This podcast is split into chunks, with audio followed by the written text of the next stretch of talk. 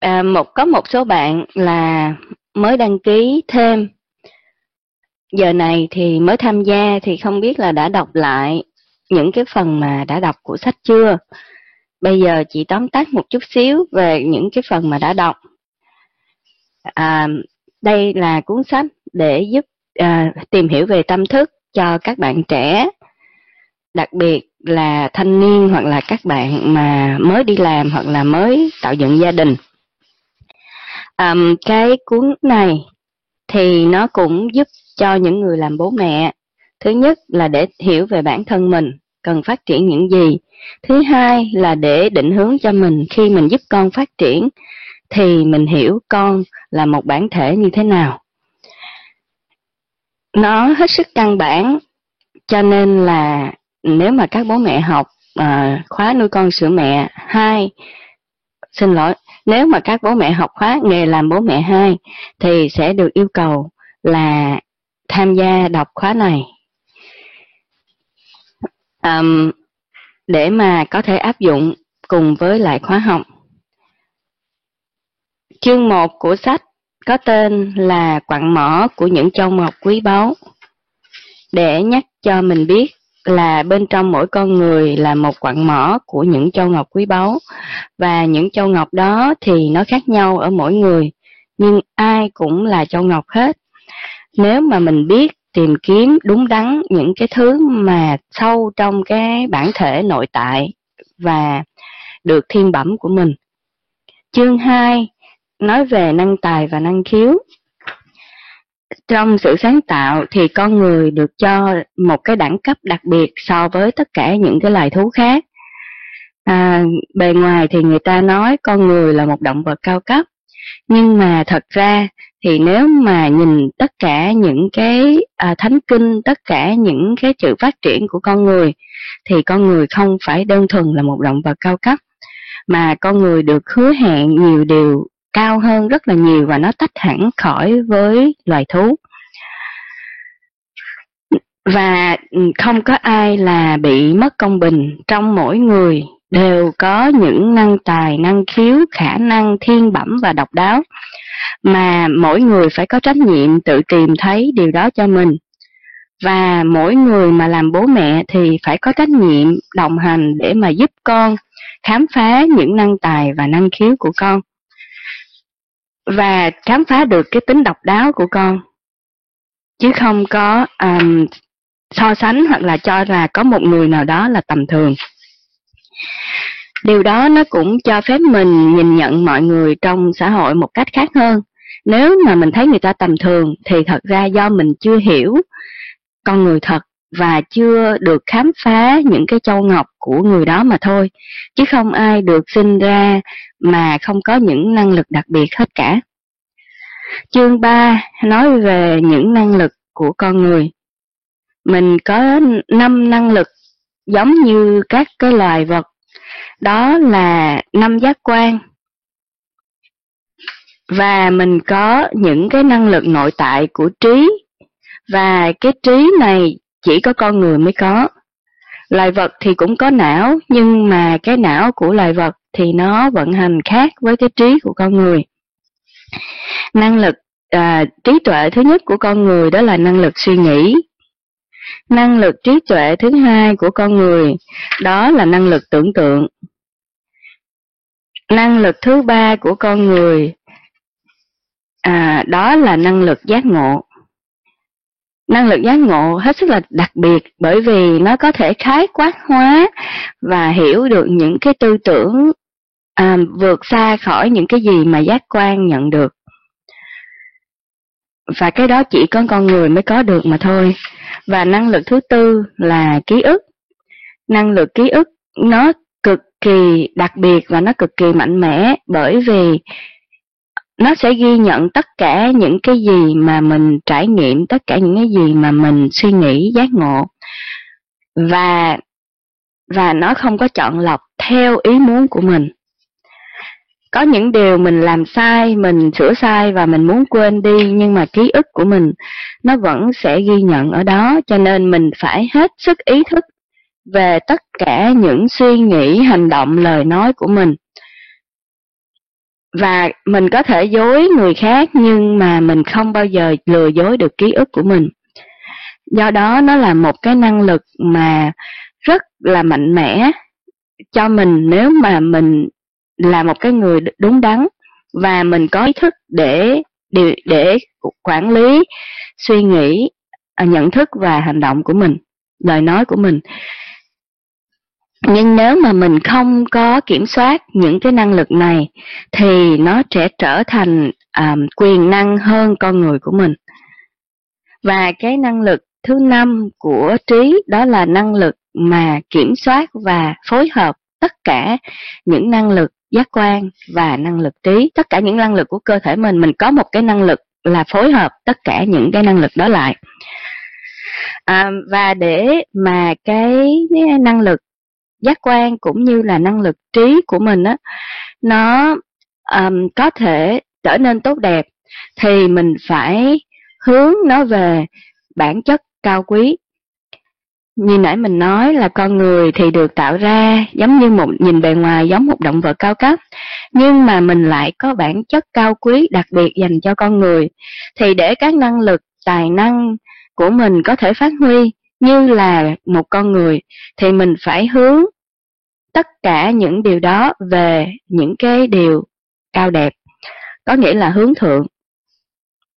Hướng thượng là hướng đến bản chất cao quý.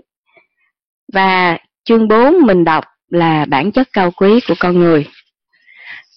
Thì bản chất cao quý của con người à, không có quá khó để hình dung. Đó là tình yêu thương. Đó là sự khiêm nhường. Và đó là tinh thần phụng sự. Và loại vật nó cũng có yêu thương vậy nhưng nó yêu thương bằng bản năng và con người thì phải yêu thương bằng nhận thức. Ừ, con người thì phải học khiêm nhường bằng nhận thức. Và con người thì phải trở nên hữu ích bằng phụng sự. Đến chương đến chương năm mình học là mình đọc về các loại các loại người. Trong phần các loại người này thì mình được ẩn dụ thành ba nhóm. Một nhóm là người đứng trên đỉnh núi, một nhóm là người ở dưới thung lũng, và một nhóm là người ở trong hang. Cái người đứng trên đỉnh núi thì họ sẽ có tầm nhìn rộng lớn và họ sẽ biết khi nào mặt trời mọc và hướng về ánh sáng như thế nào. Đó là người có chân lý và có tầm nhìn không bị định kiến, không có thành kiến. Cái người thứ hai, người ở dưới thung lũng là người sống trong tranh tối và tranh sáng. Tầm nhìn bị che khuất và thường thường là họ chỉ biết cái thung lũng của mình thôi, có nghĩa là họ sống vì quyền lợi của những người có đặc tính giống mình thì có thể là cái cao nhất của cái người ở thung lũng là tình yêu đất nước. Nên nếu mà có ai đó khác với dân tộc hay là khác với đất nước thì họ có thể coi đó là kẻ thù. Và nếu mà làm gì tổn hại cho cái người họ coi là kẻ thù thì họ xem điều đó là không có sai. So với cái người mà ở tầm nhìn rộng lớn, không có thành kiến, thì họ sẽ vì lợi ích của nhân loại À, loại người thứ ba là loại người sống trong hang là anh ta chỉ biết mỗi một mình mình thôi.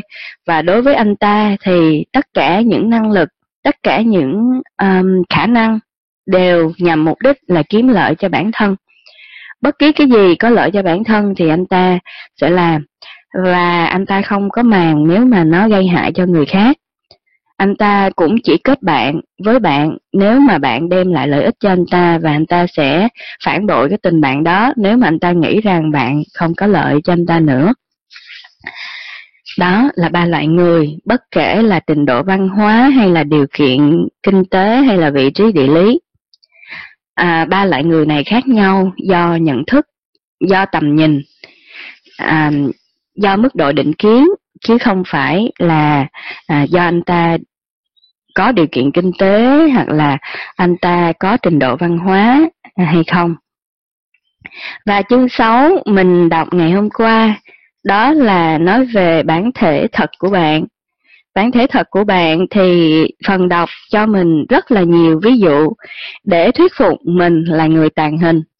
Có nghĩa là cái thân xác mà bạn nhìn thấy không phải là mình. Phần chính yếu của con người mình là phần mà không nhìn thấy được. Nó là phần phi vật chất, giống như là hạnh phúc, giống như là tình yêu, giống như là trí thông minh, trí tuệ. Nó đều là những thứ phi vật chất.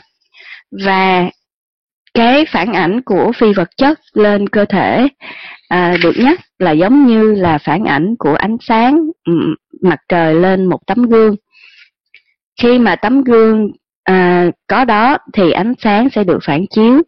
Khi mà tấm gương không có đó có nghĩa là cơ thể chấm dứt sự sống thì ánh sáng không phản chiếu trên tấm gương nữa chứ ánh sáng không có bị mất cũng không có bị à, mắc bẫy trong cơ thể khi mà mình hiểu là cuộc đời của thời cân, cơ thể chỉ có khoảng vào 100 năm, thì sự sống của cái phần phi vật chất là con người thật của mình á, là gọi là sinh linh của mình hay còn gọi là linh hồn của mình, thì nó sẽ là hàng triệu hàng triệu triệu năm. Bởi vì nó là một cái hình thức phi vật chất không có giới hạn không gian và không có giới hạn thời gian giống như là nhận thức của mình á. Thì trong phần đọc vừa rồi cái thú vị là họ cho mình um, một cái ví dụ về mơ và mộng. Mơ là khi mình nghĩ đến hoặc là mình còn ký ức của mình nó vận hành trên những cái tác động mà mình có trong cái đời sống thật. Ví dụ như mình giận ai đó hay là mình ăn cái gì đó khó tiêu hay là mình đang suy nghĩ rất nhiều về một cái điều gì đó thì mình có thể thấy điều đó mình tiếp tục làm cái việc đó ở trong giấc mơ. Còn mộng là khi mà cái phần phi vật chất của mình nó um, du ngoạn ở đâu đó có thể là thấy một cái điều gì đó trong tương lai có thể là gặp một cái nhân vật nào đó mà mình um, rất là à, bất ngờ để gặp và có một cái đo cuộc đối thoại hết sức là thông minh. Khi mà mình à, cả cơ thể mình nó giống như là ở trạng thái chết. Giấc ngủ là cái lúc mà cơ thể mình gần với trạng thái chết nhất. À, mọi cái bộ phận thì nó bị tê liệt và hơi thở với nhịp tim thì nó ở cái mức độ thấp nhất. À, hôm nay và các bạn nào chưa có nghe à, mới tham gia chưa có nghe những cái phần đã đọc á thì nhớ là vô việc wise vào khóa đọc sách tâm thức tìm thấy chính mình và nghe lại theo thứ tự những cái phần vừa mới nói nha. Tại vì nó sẽ quan trọng nó tạo cái sự mạch lạc cho mình để mà mình hiểu tiếp.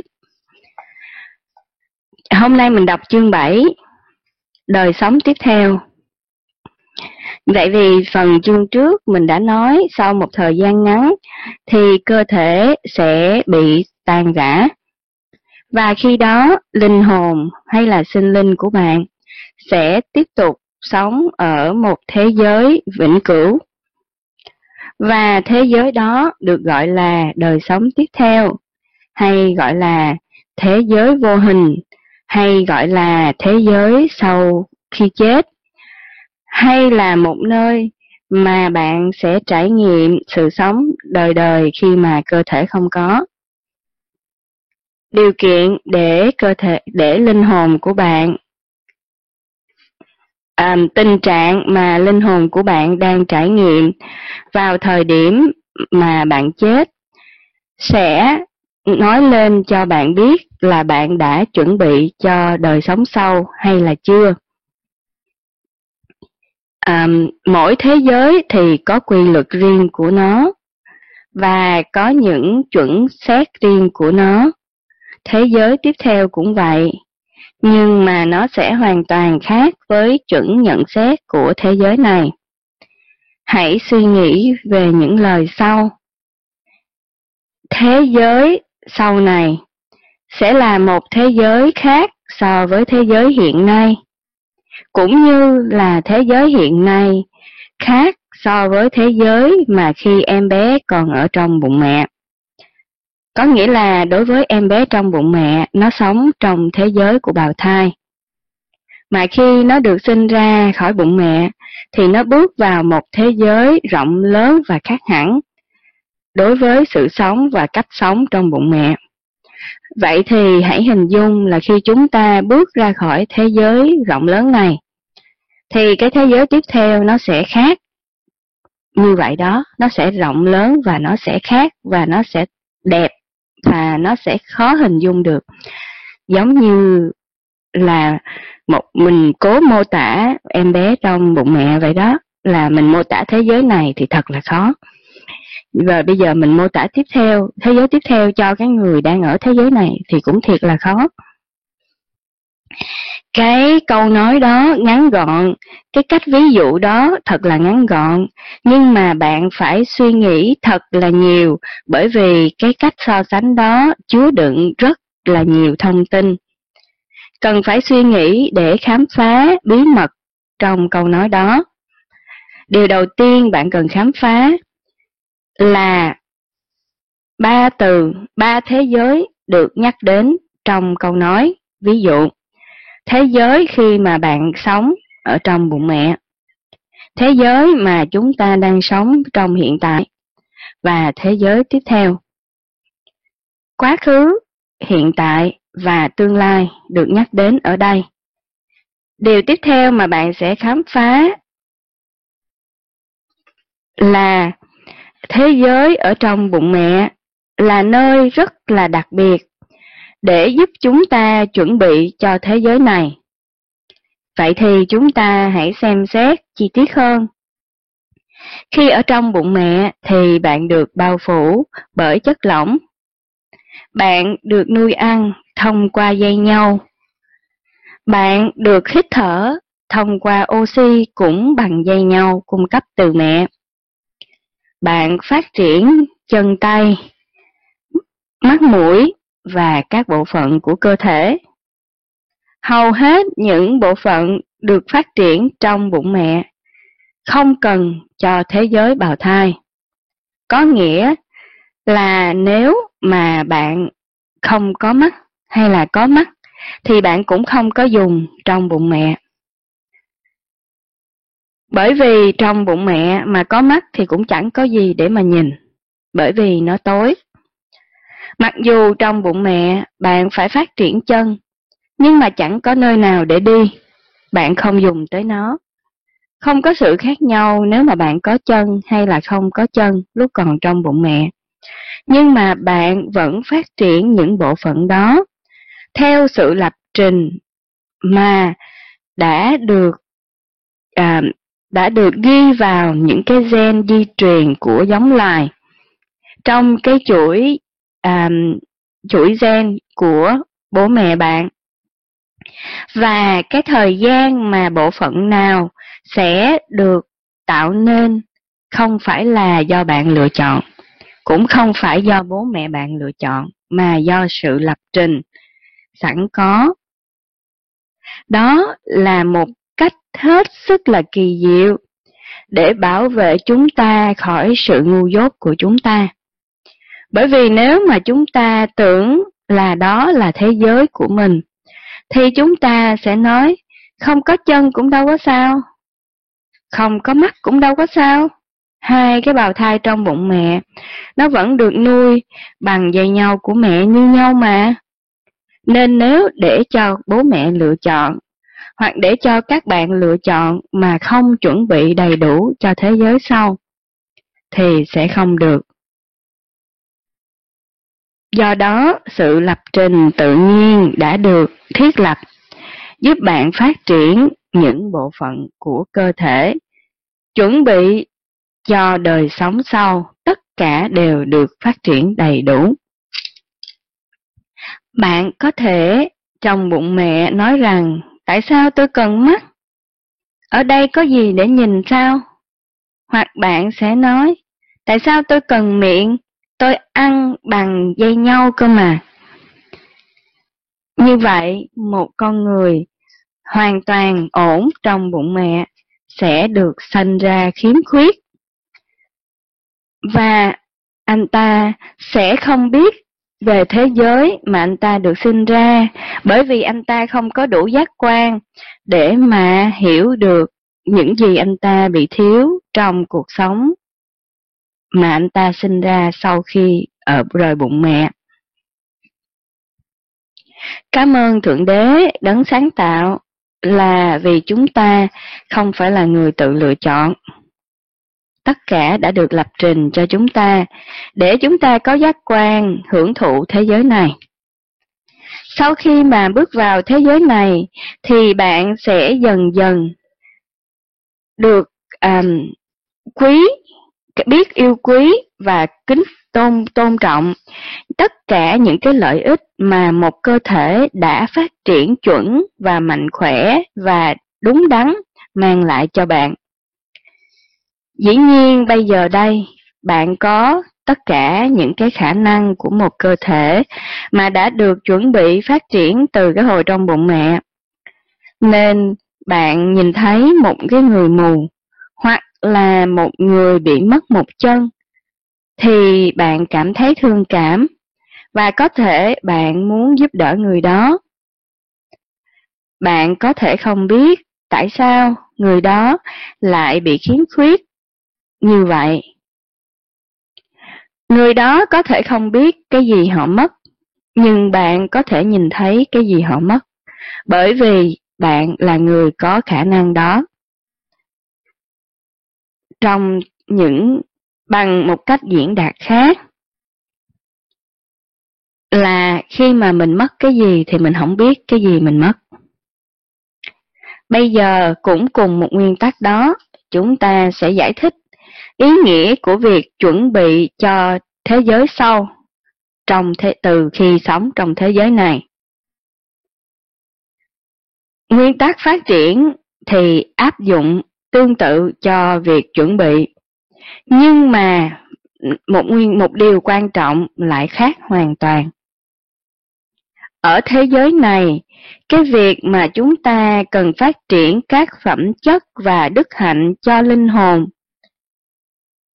cái phần sinh linh của bạn đó, thì nó hoàn toàn cần thiết để mà bạn có thể có một cuộc sống tròn vẹn trong thế giới tiếp theo.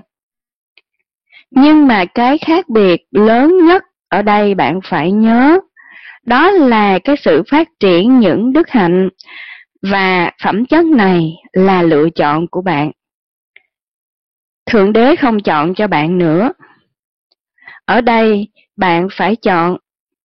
Bạn muốn có một linh hồn khỏe mạnh, một linh hồn à, đầy đủ hay không? thì hoàn toàn là ý chí tự do của bạn. Cái đó được gọi là free will, có nghĩa là ở thế giới này, Thượng Đế cho bạn ý chí tự do và trách nhiệm để lựa chọn xem mình sẽ chuẩn bị linh hồn mình cho đời sống tiếp theo như thế nào. Nếu bạn chọn điều thiện và tránh xa điều ác, thì linh hồn của bạn sẽ không bị khiếm khuyết cho cuộc sống tiếp theo. Khiếm khuyết ở đây có nghĩa là không có bị thiếu những phẩm chất tốt. Ví dụ như, nếu mà bạn không có khả năng phát triển nhận thức, thì bạn không có khả năng nhìn thấy chân lý. Có nghĩa là khi mà bạn sống trong thế giới chân lý thì bạn không có nhìn thấy gì hết.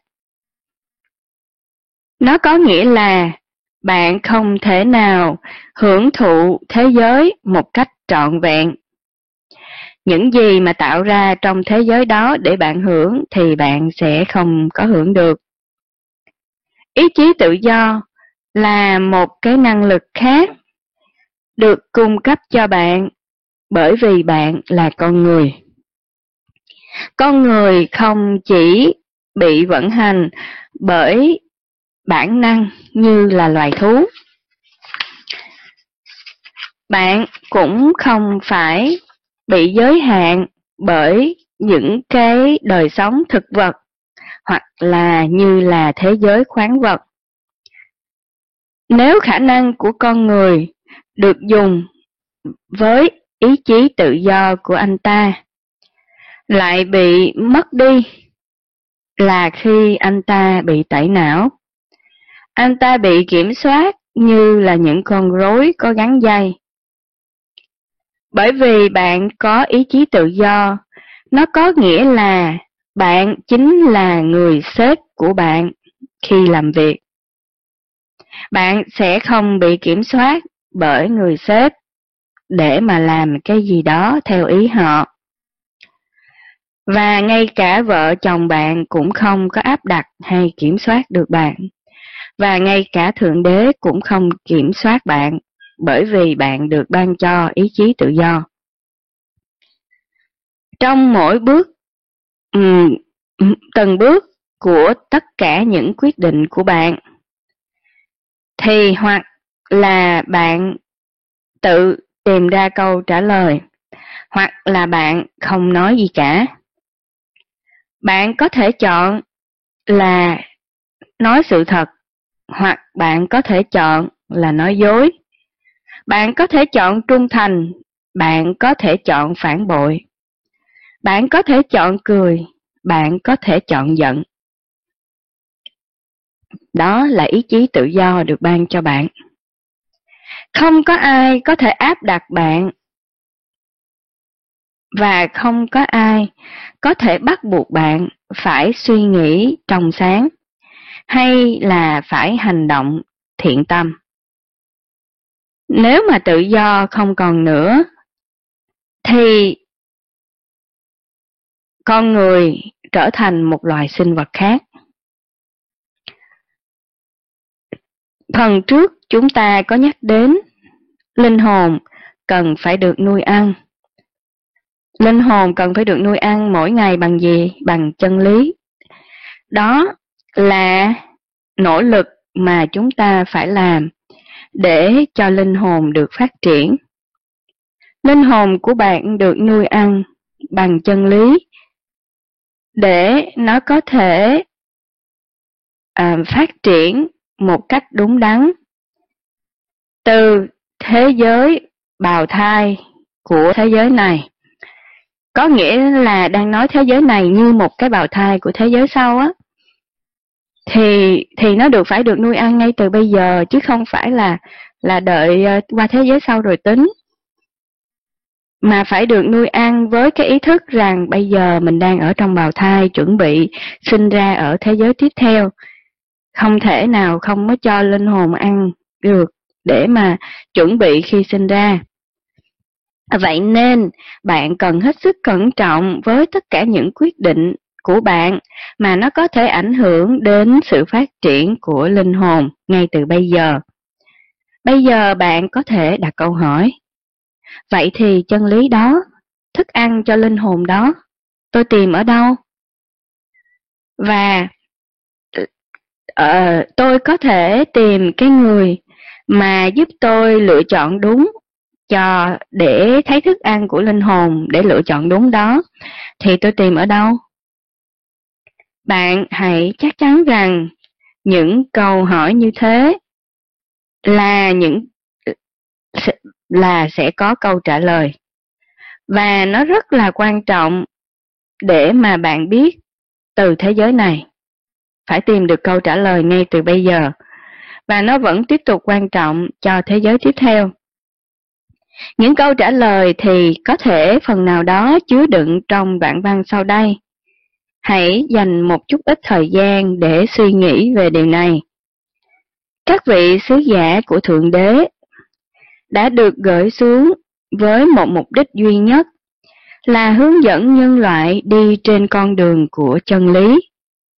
Mục đích ẩn chứa trong sự khải hiện của các vị ấy là giáo dục tất cả nhân loại để họ có thể vào giờ chết, được tung cánh với sự thành khiết và thánh thiện cao nhất để thoát khỏi đời sống này và vươn tới sự hiện diện của đấng tối cao.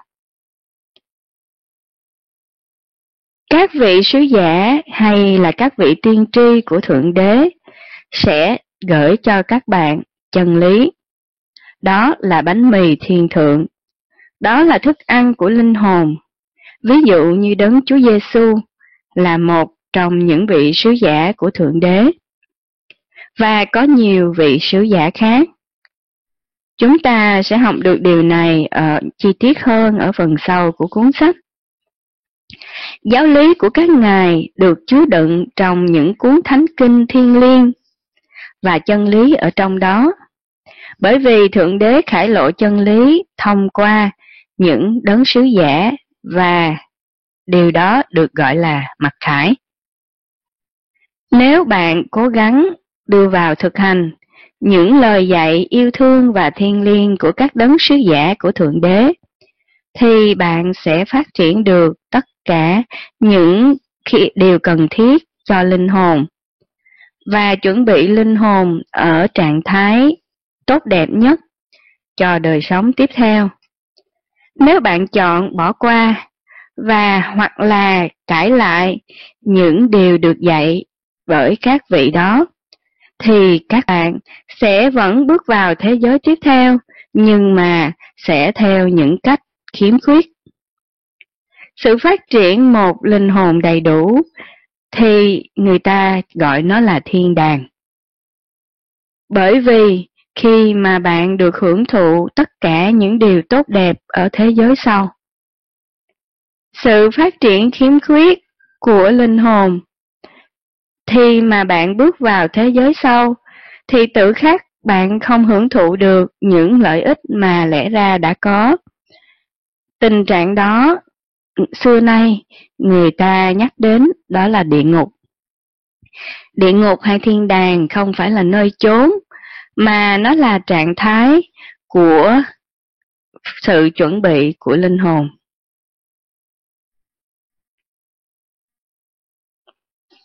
Các vị sứ giả của Thượng Đế là những người bạn tốt nhất.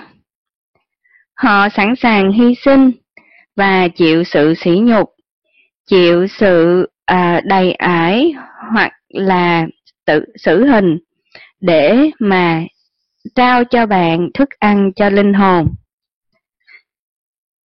Tuy nhiên, đối với họ, bởi vì đối với họ thì hy sinh thế giới vật chất không có là gì cả so với thế giới tiếp theo. Thế giới vật chất chỉ là thế giới ảo ảnh, chỉ là cầu nối để mà bạn bước vào thế giới thật sự. Nó chỉ là giai đoạn chuẩn bị. Các vị đã biết và khuyến khích chúng ta để mà giúp chúng ta xây dựng những ngôi nhà thật sự trong tương lai từ những cái cầu này. Thế giới tiếp theo thuộc về các đấng sứ giả của Thượng Đế, như là đấng Chúa Giêsu đã nói. Vương quốc của ta không phải là vương quốc này, không phải ở thế giới này. Và chúng ta biết là chúng ta cần phải phát triển cho thế giới tiếp theo bởi vì đó là nơi mà những cái lời dạy này đã được ban đến. Nếu bạn muốn lắng nghe từ một người bạn hoặc từ một người thông thái nào đó và anh ta nói rằng anh ta biết cách để mà phát triển thì bạn chỉ lắng nghe cái cách cái lời của một cái người đến từ thế giới các bụi mà thôi chỉ có các vị sứ giả của Thượng Đế mới cho các bạn sự khôn ngoan đến từ thế giới um, vô tận đó.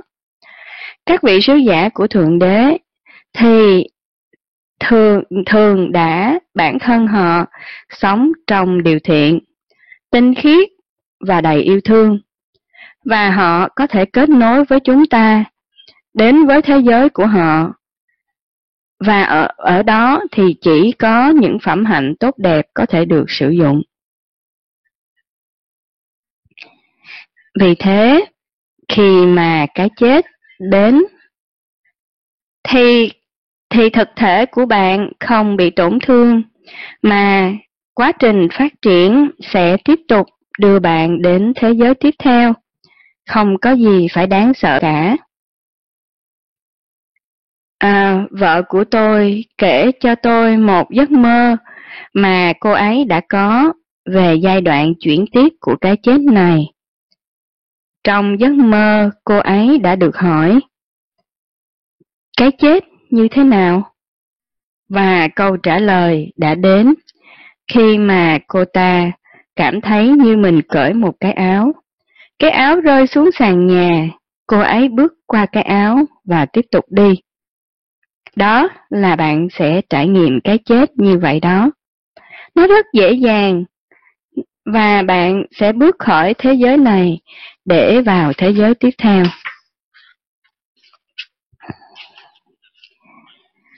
Cái chết được ban tặng cho chúng ta như là à, chiếc một cốc chiếc cốc của sự sống thật sự.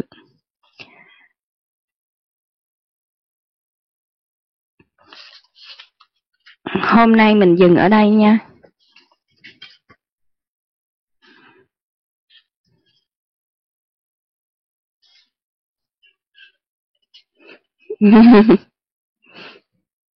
Nội chị cứ mỗi lần chị đọc mấy này chị hay bị nổi da gà. da gà da ốc gì nó nổi lên trơn.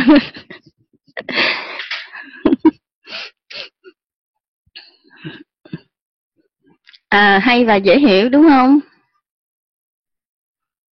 Nghe sướng đúng không? Chị hồi lúc mà lần đầu tiên chị đọc cái cuốn này chị thấy rất là thích bởi vì um, giải thích rất là dễ hiểu rất là dễ hình dung và rất là hợp lý.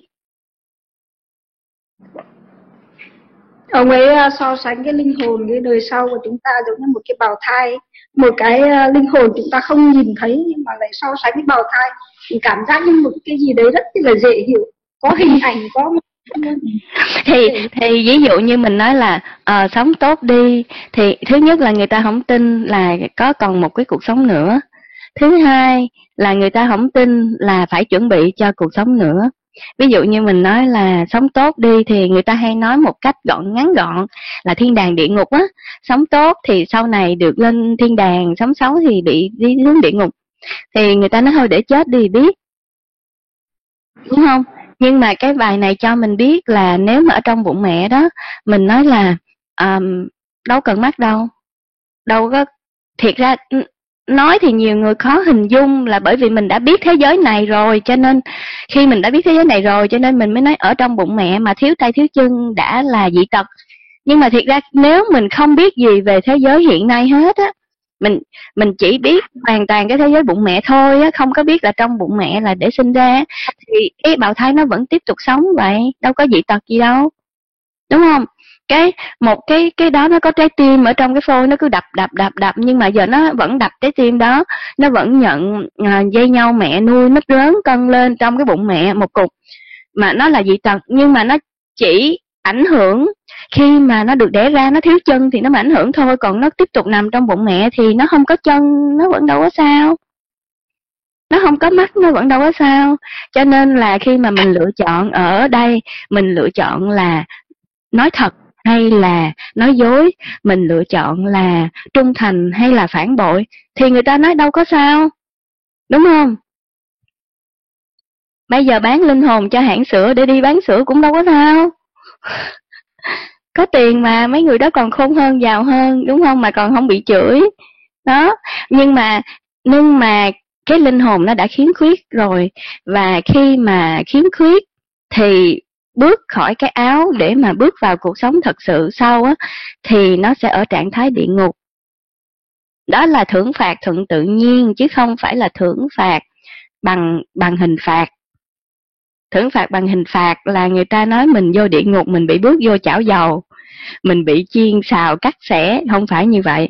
Cái thưởng phạt thuận tự nhiên có nghĩa là những đặc tính của linh hồn của mình nó giống như giác quan có nghĩa là khi mà em không có giác quan đó thì tự động em sẽ bị bị khổ sở. Mình khi mình không có con mắt thì tự động mình không được nhìn thấy màu sắc mình không được nhìn thấy ánh sáng mình không được nhìn thấy người mình yêu thương. Thì cái cái đặc, đặc tính của linh hồn nếu mà nó không có thì nó làm cho mình không có hưởng được những cái điều mà còn đẹp đẽ hơn nữa ở thế giới tâm linh chứ không phải ai đem mình ra cắt xẻ chiên xào gì hết á. Cho nên người ta mới nói là có cả thiên đàng ở đời này á. Là khi mình sống ở trạng thái của thiên đàng, thì linh hồn mình ở đời này đã trải nghiệm trạng thái đó rồi. Nhưng mà trải nghiệm thôi, chứ chưa có cái thế giới để mà mình nhìn thấy à, thì cái cách mà giải thích thiên đàng địa ngục theo cái kiểu xưa là để để giải thích một cách dân dã. Để giải thích một cách dân dã cho người ta dễ hình dung người ta cảm thấy sợ. Và người ta chỉ có hiểu một điều đơn giản là bất cứ một cái hành vi gì anh làm nó đều có nhân quả hết. Nhưng mà cái nhân quả đây không phải là sau này có ai đó sẽ sẽ um, bắt tội anh sẽ cắt xẻ anh. Mà cái nhân quả đây là mình tự ghi vô trong linh hồn mình ngay lập tức giống như là, là hoạn ngục là bóng tối còn thiên đàng là ánh sáng. Giống như thiên đàng thì là mình có mắt để mình nhìn thấy còn hoạn ngục chắc lúc đó mình không có mắt đó. à, đúng rồi em đúng á. Có nghĩa là à, nếu mà mình không có người mà càng có ít đức hạnh á thì họ sẽ càng tối họ sẽ càng tối. Khi mà ra cái thế giới mà thế giới đó chỉ còn là ánh sáng thôi thì họ sẽ càng tối. Còn cái người nào mà càng có nhiều đức hạnh á thì sẽ nhận được nhiều ánh sáng và cái ánh sáng đó nó là hạnh phúc, nó là yêu thương, nó là cái gì đó nữa thì thì phải bước qua thế giới sau mình mới biết. Nhưng mà nó sẽ rực rỡ giống kiểu như là mình từ trong bụng mẹ mà mình được ra thế giới này vậy đó. Nó sẽ rất là hoành tráng và rực rỡ. Còn nó như thế nào thì mình không biết. Mình chỉ cần biết là mình phải phải chuẩn bị cho nó như thế nào thôi. với lại là ví dụ như mình nghĩ là ôi còn cả đời mà thôi bây giờ lo. Kiểu như nói dối một chút cũng được à, phản bội một chút cũng được. À, kiếm tiền cái đã sống cái đã rồi về già thì lo phần ờ, thế giới sau. Nhưng mà thiệt ra đâu có ai chắc là ai sống được bao lâu đúng không? Mình mình giác ngộ ngay bây giờ mình có cơ hội ngay bây giờ. Và không có ai biết được là khi nào thì mình bước khỏi cái áo này.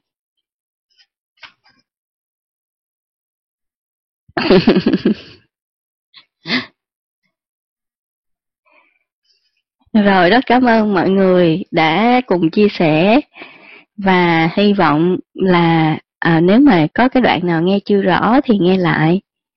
À, nếu mà có câu hỏi gì thắc mắc thì sẽ sẽ hỏi. À, nhưng mà có lẽ là à, nếu mà đọc tiếp nữa thì sẽ cũng nếu mà có câu hỏi thì cũng sẽ được giải tỏa hết.